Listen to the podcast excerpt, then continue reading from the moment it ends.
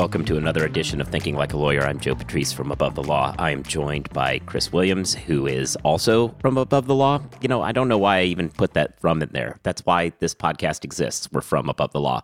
And we're here to talk about some of the big stories from last week. The interesting thing is when Catherine isn't here, he interrupts himself. Yeah, we do. Um, we we we got the opportunity to get through the introduction without being interrupted because Catherine cannot be with us today, but that's okay.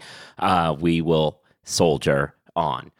And we can do so first by sounding the favorite sound of all of our routine listeners, the beginning of small talk. All right. What's up? Anything? You sound uh, very enthused. No, I mean, always enthusiastic for small talk. That's why there's a fanfare and everything. It's it's the best segment. I mean, you know, like I think that the legal information is the excuse people use to have to have a parasocial relationship with us. You know, I think they they really care about the small talk and all the stuff about OnlyFans, what have you, just the icing on the cake. Well, that is definitely what's coming up soon.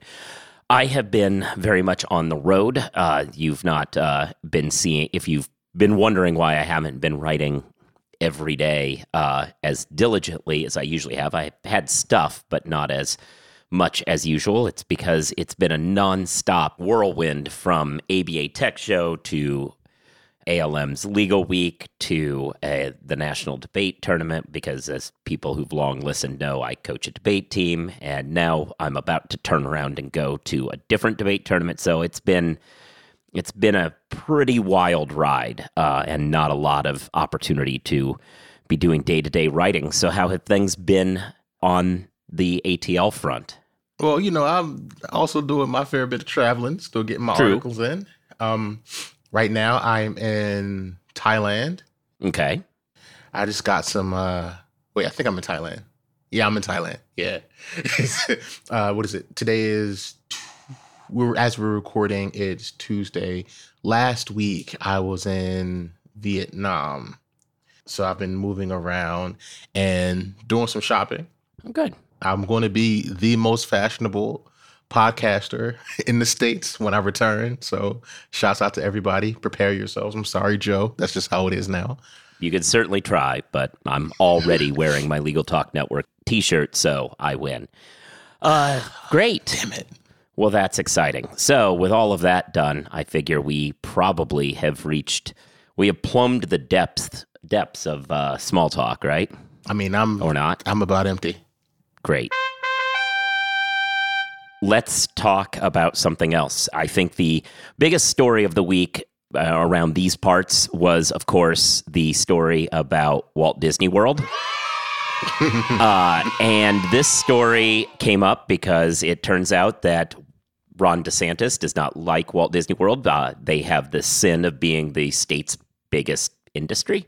Uh, so of course he's he's opposed to them because they attempted to do things like say that children's education is a good thing, uh, and because of that, he and he, they also allowed uh, they also had a policy saying that the cruise ships that they were forcing people on during the pandemic to make money needed to have vaccines, uh, and he didn't like that either. So Ron DeSantis attempted to stick it to Disney by replacing the board of directors of something called Reedy Creek, uh, which to get very very nerdy prop 1L property class for anybody out there that was a property class nut. This is a land use story par excellence, the area around Disney that is almost exclusively Disney property. And to the extent it's not, it's like owned by board members.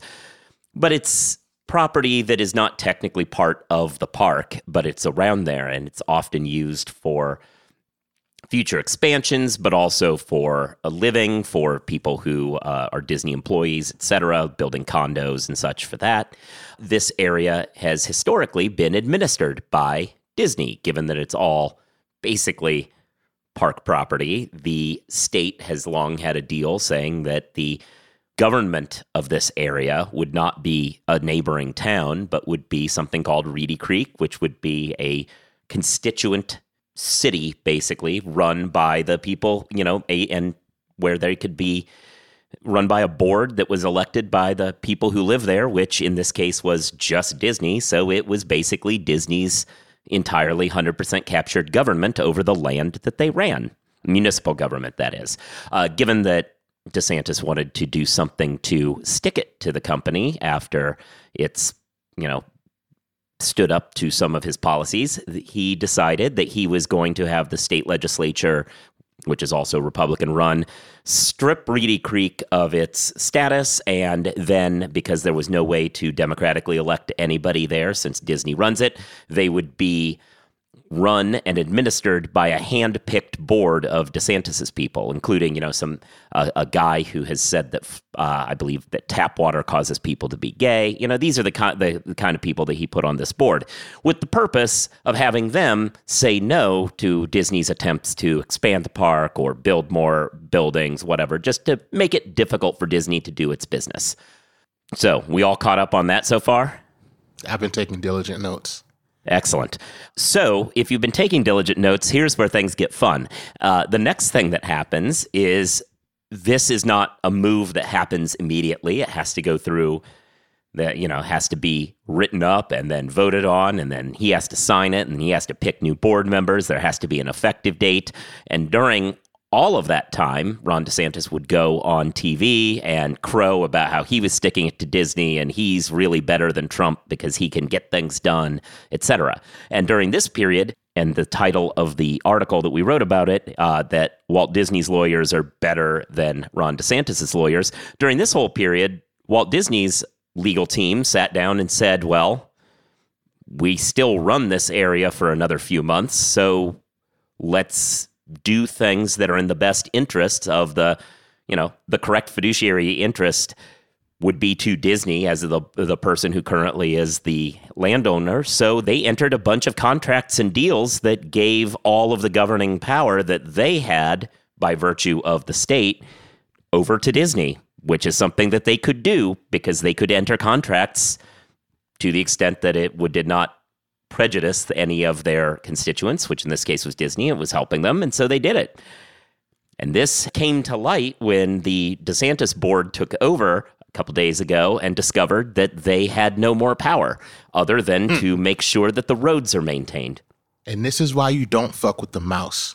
You do not. And more importantly, you don't fuck with good lawyers uh, because this was an instance where they saw the situation and just went ahead and moved with it. And then currently, DeSantis is making noise about how he's going to civilly and criminally now go after Disney for entering these deals. But as a former Republican lawmaker who is currently a law professor, uh, teaches law pr- classes, I don't know if he currently does, but has taught law classes on land use policy, said to one of the newspapers writing this up, there's very little here for DeSantis to do. It was basically malpractice on his part not to have done anything about this at the time because due to a variety of sunshine laws that exist, it wasn't done quietly. And that that was been that was kind of my biggest problem. A lot of the coverage of this said, oh, Disney quietly did all this, which was a lie because what Disney didn't quietly do a damn thing. They, because of the sunshine laws, Disney and the Reedy Creek Board had to publicize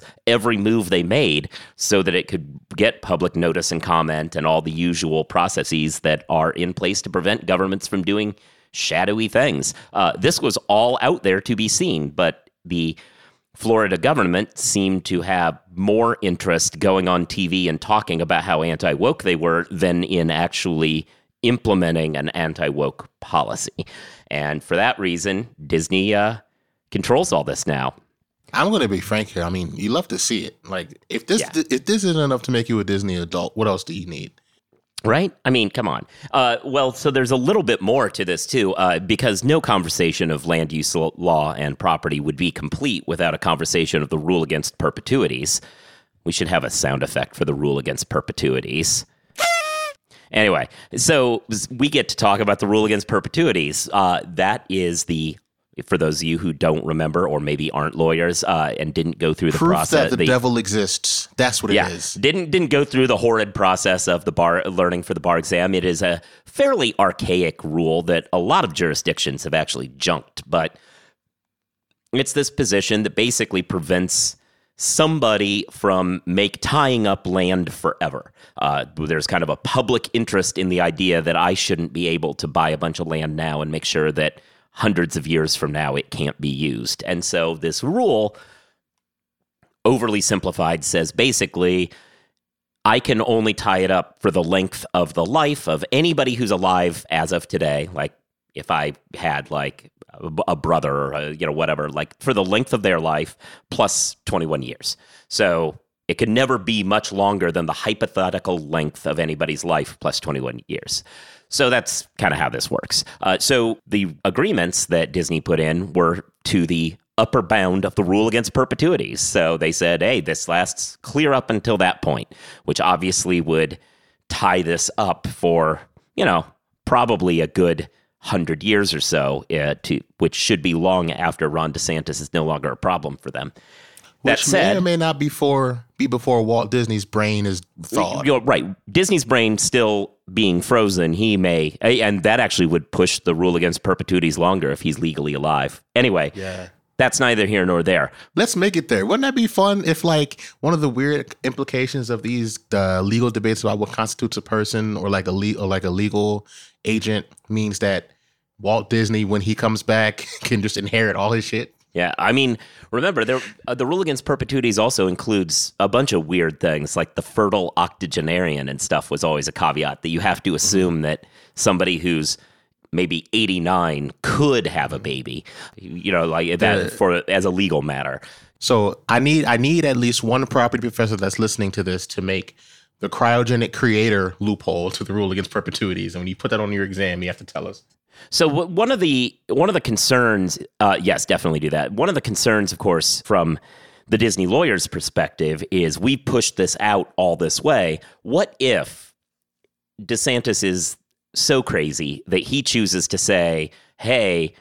We are going to get rid of the rule against perpetuities. We're going to, as a state matter, blow up thousands of land deals in our state just to get at Disney. So we blow it up and make it only 20 years or something like that. And now Disney's kind of screwed. Now they thought about this, and so they put a contingency for this too, because as again, as I've said again, Disney has very smart lawyers.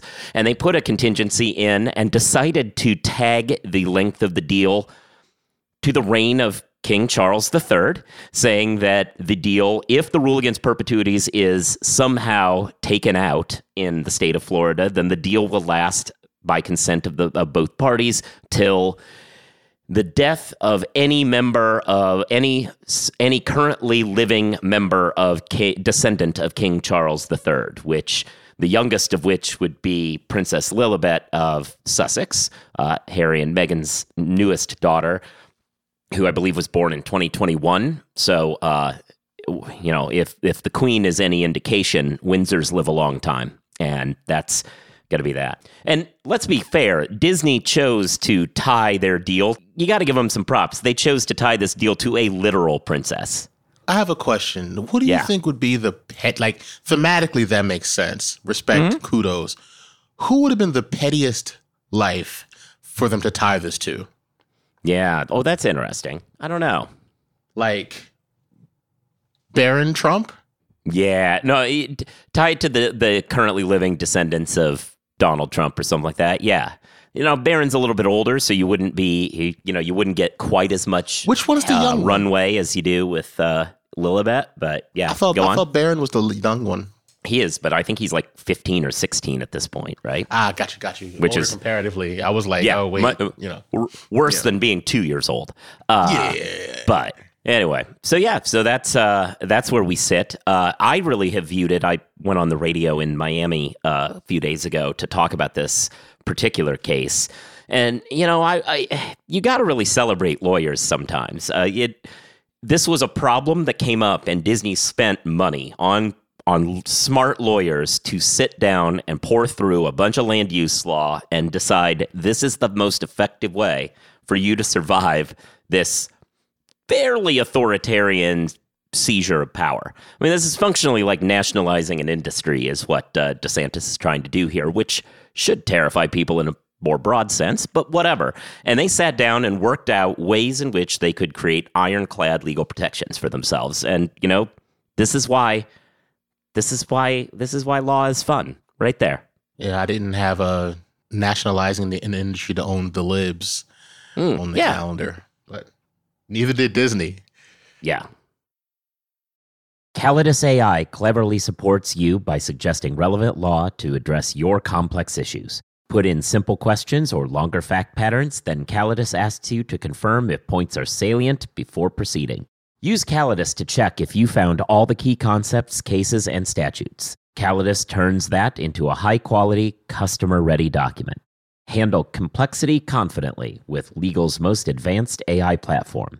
Get $90 off your first two months. Use promo code Joe at CallidusAI.com. That's C A L L I D U S AI.com. Hey, Gee, what's up? Just having some lunch, Conrad. Hey, Gee, do you see that billboard out there? Oh, you mean that guy out there in the gray suit? Yeah, the gray suit guy. There's uh, all those beautiful, rich, leather bound books in the background. That is exactly the one. That's JD McGuffin at Law. He'll fight for you! I bet you he has got so many years of experience. Like decades and decades. And I bet, Gee, I bet he even went to a law school. Are you a lawyer? Do you suffer from dull marketing and a lack of positioning in a crowded legal marketplace? Sit down with Guy and Conrad for Lunch Hour Legal Marketing on the Legal Talk Network, available wherever podcasts are found. Okay, so we're back. Let's talk about plaintiffs' firms. Uh, th- we're still in the state of Florida as a concept, which is problematic, but there is also a new tort reform initiative that the Florida government has pushed, which is going to make it a lot harder for you know personal injury attorneys to achieve justice for their clients and given this new rule which was passed by the same folks who tried to pull this Disney thing but also with the money behind it and the lobbying efforts behind it of insurance carriers who are constantly trying to find a way in which people who are injured don't get all the benefits of the insurance that exists. And in response to this, Morgan and Morgan, who you probably have seen billboards for and know well, uh, commercials talking about they they're they're just a large personal injury firm. The firm sent around a memo to attorneys saying, you know what, this is it this is the last straw. We are no longer going to offer any assistance to carriers uh, or counsel for carriers. Where no more delays that they ask for, no more mutually agreed upon scheduling. We're we're gonna go hardcore because this is where we are now. What do we think, or don't think? I'll be honest. I uh, there there are some stories that are like that are really riveting. This is one of the ones where like I feel like there's it's something happening there, but I'm like it's it's not clicking. So for the viewers like us at home, why do we give a damn about this? Is it just like is it like a break of decorum thing? Right. So the only good argument I've heard anybody say is that this is an inappropriate move because there are certain bar associations uh, in uh, not bar associations, bar you know state bars that impose a duty to be civil to the other side. And you know if they ask for accommodations you have a duty to within reasonability honor those. And sure uh, to the extent that's true i guess. But it struck me as though what what this letter actually says from my perspective is we will do everything that the rules require. Uh, to the extent the rules say you know file your answer in 30 days we are no longer going to get a call from the insurance carrier saying, Can we have 45 instead? We're going to say, No, you have to do it in 30. And it's not a lack of civility, it's a work to rule, basically. If the rule says 30, you get 30. It, if you have a problem with that, you need to go to the court and ask for that to be fixed. Now, this is going to irritate some courts because it is true that even though these are the rules, given that a lot of people want extensions, what's going to end up happening is the carriers are going to try to make this seem like Morgan and Morgan's fault. They're going to flood the courts with a lot of requests for a lot of extensions, and the court's going to say, "Why is it I have to waste my afternoon resolving this when you should have just given them an extra 15 days?" And I understand that, and that's going to be a problem for Morgan and Morgan because they're going to be blamed for what's essentially not their fault.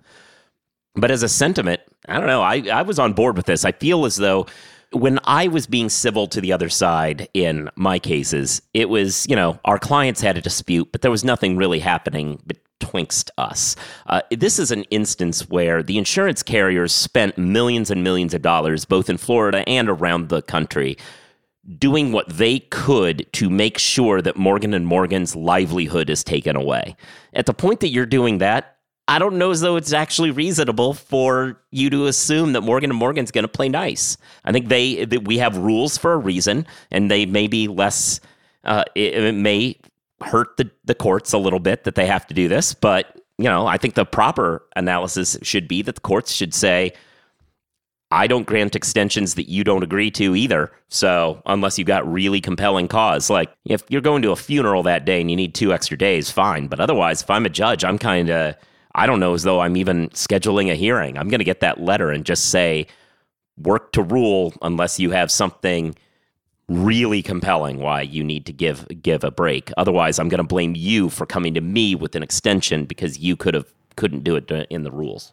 So if I'm if I'm hearing you correctly, this sounds like undermining uh, cultural expectations by following the rules.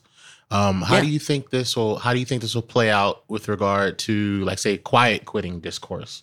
Oh, you know, it's interesting. I didn't really have any uh, any connection between the two, but yeah, in in a certain way, Mor- Morgan and Morgan is quiet quitting on the voluntary accommodation game that normal that kind of cult is considered a cultural norm. Uh, Yeah, they're just going to work to rule, which I'm using kind of like the more pre quiet quitting. That was kind of the organized labor term for it, where you don't do anything but the very, very letter of what you're required to do.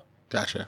I don't know. Uh, it, it's been very interesting. We got tons of tips about it. A lot of people saying, you know, it seemed a lot of folks just sent it to us with very little commentary, but it seemed like the overwhelming weight of folks sending it were against this move, thinking that this was bad form. But I, I, I just looked at it as, look, I mean, it, it's not ideal, but you know, you made me do it, and I think that they're not the ones going to the state governments and saying, hey, pass a law that makes insurance companies, you know, automatically at fault or move the burden of proof that the uh, that the insurance company's always wrong or anything like that. And the carriers are doing that all the time. So, and I shouldn't say that conclusively. I'm sure there are some jurisdictions where tort lawyers do have that sort of clout, both formally and informally, but not nearly to the extent. Yeah, I think that uh, when you're when you're in a conflict like that, there are there are just some things that that you do because that's the proper move, and um, I don't think you can really be mad at Morgan. Uh, I'm just Morgan and Morgan. I'm just curious to see if and how this will affect their uh, their clients. But other than that, As an advertising move, yeah, yeah. Um, it, it just reminds me there was this um there was a store I had um there was a, a guy I used to work with and he was playing a fighting game with one of his uh with his like his younger brother and he just kept doing hard punch. Mhm. and his brother was like why aren't you doing a different move? You could do a combo you could throw me what have you. And he's like well I keep doing hard punch and you don't block it so I'm gonna just keep doing hard punch. So he just kept doing hard punch and he kept win- winning right like even if his brother got annoyed the move in that instance was to do hard punch right? So like if you're if you're just trying to if you're trying to maintain your living and people are giving you a hard time, you don't get niceness. You know, I'm going to do exactly what I need to do. And if you know it's not good for your schedule, then that's your problem. You take this hard punch and you move on. It seems like Morgan is hard punching. hmm Yeah, but as an advertising move, I do think this is interesting. It, the, Yeah. the level of notoriety this gets has actually had a value of if you're injured and you're considering who to hire. it- oh, you know, all of these personal injury firms talk about we're fighting for you, right? Like that's their. It's very combative, kind of the imagery that tends to work in that space. Uh, this is a, a fairly public move that uh, signals they're very combative, right? So it seems like a win-win. Seems like the right one.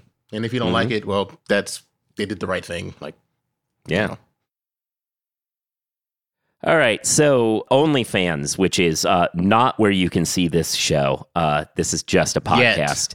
Yeah, yeah, For right. now. Uh, we we do not have an OnlyFans account yet, or potentially ever. With that said, the I don't know. I've been working on my squats, man. I I think I got potential. Okay. Well, you keep working on that. Uh, I know I'm. Uh, I'm better with my fashion sense, which is why I have my Legal Talk Network T-shirt. Uh, All right, so let's. break this out. There were a couple of OnlyFans stories this week, actually. So one is in New York, uh, I believe. They a judge, or more technically, a administrative administrative law judge. which I guess is technically not a judge, and depending on how you do it, whatever. He has been in New York City, has been terminated because it has come out that he, in fact, had an OnlyFans page. He's white collar professional by day, very unprofessional by night, as his bio put it. Yo, it- it's just funny, man. Uh, yeah, so My thing is like people be fucking. Like, why do you get fired for that? like you can't Well- you can't you can't show a little, you know, you can't show a little ball or two after, you know, you bang the gavel. Like Well, so what's the so let's break it down this way. So what is the risk here and why would you fire somebody? So it's obviously not necessarily a professional move. So there's a argument that the a judge has to be kind of a above the mere Im- appearance of you know, a lack of professionalism. Uh, that said, is he identifying himself as such? Uh, would there be a connection between him and this, but for uh, this kind of coming out? Uh, who knows? Uh, there's the potential for extortion, obviously. I'm not altogether sure this particular judge cared. Uh, seems like he probably didn't, but theoretically, if he's hiding his identity and doing this, uh, people could extort him, uh, saying, We'll reveal this, but for you ruling our way. That would be bad. So there's uh, there's arguments why you shouldn't be able to do this while also being a judge. I don't know. That said, there, I don't know if they're good ones. Like I mean, extortion seems like a good one. Yeah, but like you can extort somebody for anything nowadays. Like I was watching this. uh This this is uh a little nerdy, but I feel like the people watching this are probably nerds. There's a show called uh, Spy Family, and this, this is a hypothetical scenario. But there was this uh, guy who used to be the uh like a high president, and there was like this secret vault, and it was like we can't let the information in this vault get out, or else it could start a war. Turns out it was just photos from plays he was attending to. Like all you need to extort somebody is embarrassing information. People get embarrassed about goofy shit. Like Yeah. you, we could probably, I could probably extort you over your your search history right now, right? Like I don't know why OnlyFans is the unique instance of a thing that a person can be exploited with. Yeah, and my my search history does look pretty terrible because I've had to look up a bunch of stuff about OnlyFans in order to cover this story. Uh, which Hey, you that's know. That's the absolute worst with this job is when something bad happens, you sit there and you're like. Ah, R.I.P. my search algorithm for a month or two uh, because what, you've got to look up the worst possible stuff. Yeah, You know what, Joe? Thank you for your sacrifice. If not for you having, you know, genitals in your search history, you wouldn't be well informed enough to speak on this podcast today. So, you know, hats off to you. well, consider also consider the algorithm. I had to in a week research on, what a bunch of stuff about how OnlyFans works and Disney. That's like some really weird furry sorts of stuff. End up. yeah, your you're on a list, bro. that. You are Yeah, on that- a list. that is that is just a bad bad week all right so that's it. moving on uh, so the judge uh, is in trouble uh, it also seems like this story is a little unfortunate because it seems like a lot of the problems for this judge really started when he made a what i would consider a very fair free speech uh, moment where he criticized a government official, and that criticism of government official is what led to all this coming out. That is unfortunate and seems to be kind of chilling of free speech and bad and whatever. Anyway, that to one side. Let's move on to a different situation. A young lawyer, uh, she has decided she's bailing on her her job. She was only making seventy five thousand a year at the firm she was working at, and has realized that uh, you know she made one hundred and eighty grand on OnlyFans in a quarter. So uh, she's off. She's uh, she's just going to do this now. Listen, is she hiring? That's I know, right? Listen, these student loans got to get paid somehow. Okay, I'm not mad, and I respect it. I respect it. You know. Yeah, I feel like it's interesting because I w- the concern obviously is that this is probably not a long term career that you can uh, do for years and years. On the other hand, if you're making 180 grand a quarter, uh, you're going to be out of debt and you're going to be able to bank a decent amount of money. And who knows? Then you can you can get some contract work as an attorney on the back end that isn't going to be, you know, it's not going to pay pay, it's not going to be high enough to pay off loans, but you've already got those paid off and a nest egg. Uh, who really cares if you're working as a contract attorney? You know. You know how Yeah. many people say like, "Oh, I'm going to go to like they're like, oh, I graduated from undergrad, have a humanities degree or two. I don't know what I'm going to do. I'm going to go to law school. Once I pay off the debt and get enough money, I'm going to like not do law. You don't have to do law ever again, Mm-hmm. Yeah. ever again. The JD can be on the wall as decoration. She can open up a a, a commune for like Well, that's always been the- crafters. Well, That's always been the complaint with the JD advantage argument, which is the law schools try to artificially inflate their employment numbers. Well, they did at least before they all withdrew from participating in U.S. news and all. But they would hmm. artificially inflate it by saying, "Oh, well, you." You don't have to. You don't just count the people that graduate and become lawyers. There's certain jobs that are JD advantage, jobs that you can only get with a JD. So those should count in our employment numbers. And to some extent, that makes some sense, right? Like you, like obviously the easiest one is a clerk, but you know there there are gigs in this world up to and including writing for above the law like right like where having a law degree is necessary to get that job and that it does, should count to some degree uh, but you know these companies were really stretching it. They were calling people who had all sorts of ministerial you know mid-level jobs at random places. They were calling that well they probably got that job because they had a jd and uh, that was really abusing the system. That said i wanted to uh, foreground that to say that this is one of those jd advantage careers to uh, end up in. Onlyfans i'm sure is how they're going to try to play it. I would say, what better example of JD advantage is there than a former contract lawyer who's midnighting as a dom? Like they're going to make such strict contracts. Mm, oh that's how you're going to that's Who what you're going to? That's the joke you're going to try and make that into. All right. Ah, fair. Okay. So that's the, the, on on the back of that one. We'll uh, we'll we'll call it quits here. Uh, thanks to everybody for listening. You should subscribe to the show so you get new episodes when they come out. You should be listening to the Jabot, which Catherine hosts for the Legal Tech Journalist Roundtable, which I'm usually a guest on. Haven't been for a bit here because of all this travel, but usually uh, you should be reading above the law so you get all of these. Oh, oh well you should also listen to the other shows on the legal talk network and you should give reviews and write things about all of them. You should be reading above the law so you read these and other stories as they come out. You should follow us on social media. We still have blue check marks because apparently that whole thing was just an elaborate way to get mad at the new york times apparently. Uh, so you can check out the publication is at ATL blog. I'm at Joseph Patrice. He's at Writes for Rent, and that's rights as in you know writing, not not legal rights. So like it's a W writes for rent. Nobody anyway, cares point about is those. follow those things. Uh, and with all of that, I think we're done for another week. And uh, yeah, we'll check back in later. See you on OnlyFans.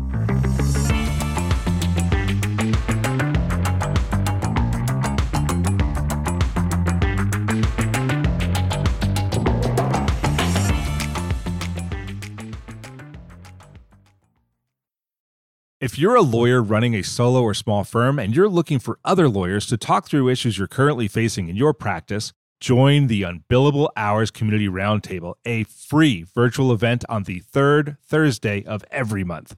Lawyers from all over the country come together and meet with me, lawyer and law firm management consultant Christopher T. Anderson, to discuss best practices on topics such as marketing, client acquisition, hiring and firing, and time management.